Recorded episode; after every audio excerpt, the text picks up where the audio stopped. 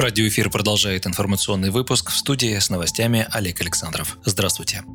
Почти тысяча членов избирательных комиссий протестуют против проведения в России многодневных выборов. Государственная Дума в среду 15 июля приняла во втором чтении законопроект с поправками о многодневном голосовании на выборах. Справедливая Россия уже раскритиковала инициативу и проголосовала против нее. Руководитель фракции СР Сергей Миронов напомнил, что 8 лет закон лежал в архивах, никому не нужный, и вдруг после голосования по поправкам в Конституцию понадобился. Что такое предлагаемое трехдневное голосование? Это облегченная форма досрочного голосования, против которого мы выступали и будем выступать, потому что именно во время досрочного голосования идут все фальсификации, сказал Миронов, добавив, что после принятия этой инициативы любые выборы будут проходить со скандалами и их легитимность всегда будет подвергаться сомнению. Согласно документу, голосование может длиться несколько дней подряд, но не более трех дней, в том случае, если такое решение примет Центр избирком или региональная избирательная комиссия в зависимости от уровня выборов или референдумов. Кроме того, разрешается голосование вне участка, на придомовых территориях и в местах общего пользования. Также законопроектом предлагается сделать возможным освобождение члена избирательной комиссии с правом решающего голоса до истечения срока его полномочий. Тем временем в сети появилось открытое письмо о недопустимости проведения голосования в несколько дней. Члены участковых избирательных комиссий разных городов России просят ЦИК отказаться от этой инициативы на осенних региональных и муниципальных выборах. Они не видят необходимости в многодневном голосовании, считая обычный порядок проведения выборов в один день оптимальным.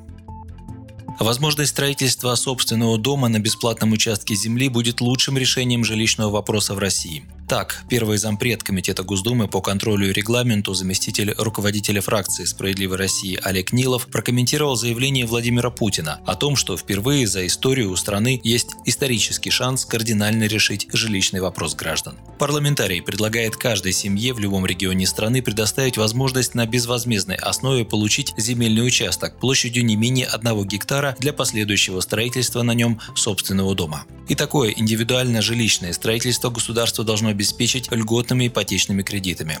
По мнению Нилова, это будет лучшим решением не только жилищной проблемы, но и во многом демографической и социальной проблем.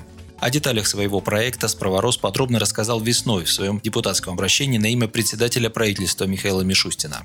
А 22 июля, на который намечен отчет правительства в Государственной Думе, депутат рассчитывает задать премьеру соответствующий вопрос и узнать, как он оценивает инициативу бесплатной раздачи земли под индивидуальное жилищное строительство всем россиянам, а не только многодетным семьям, как сейчас.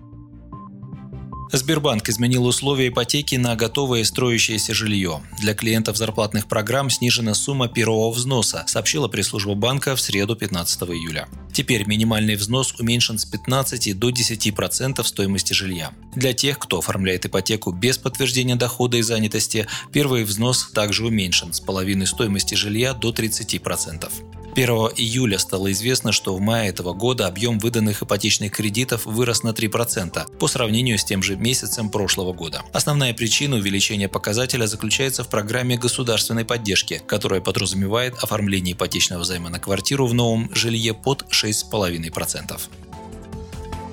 Традиционное шествие бессмертного полка в России могут перенести на 2 сентября. Ранее акцию уже переносили из-за пандемии коронавируса с 9 мая на 26 июля, но сейчас и эта дата под вопросом. В День Победы бессмертный полк прошел только в онлайн-формате.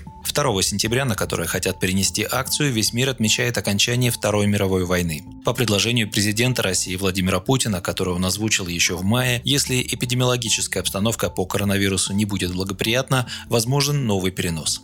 Бессмертный полк – это общественная акция, в рамках которой люди несут по улицам фотографии своих родственников, которые участвовали в Великой Отечественной войне. Шествие проходит в День Победы не только в России, но и в других странах. Первый такой марш в нынешнем его виде состоялся в 2012 году в Томске. В 2015 году Бессмертный полк официально стал общероссийской акцией. На фоне новостей о переносе проведения бессмертного полка на сентябрь интересно выглядит заявление премьер-министра Михаила Мишустина. В среду он заявил, что страна прошла пик по коронавирусу. Обстановка объективно улучшается, пик распространения вируса пройден, передает его слова Интерфакс. Глава правительства отметил, что сейчас прирост заболеваемости не превышает 1%. По данным на 15 июля в России коронавирусом заразились 746 тысяч человек, выздоровели 523 тысячи, погибли от COVID-19 11 770 человек, в том числе 156 за последние сутки. Вы слушали новости. Оставайтесь на Справедливом радио и будьте здоровы.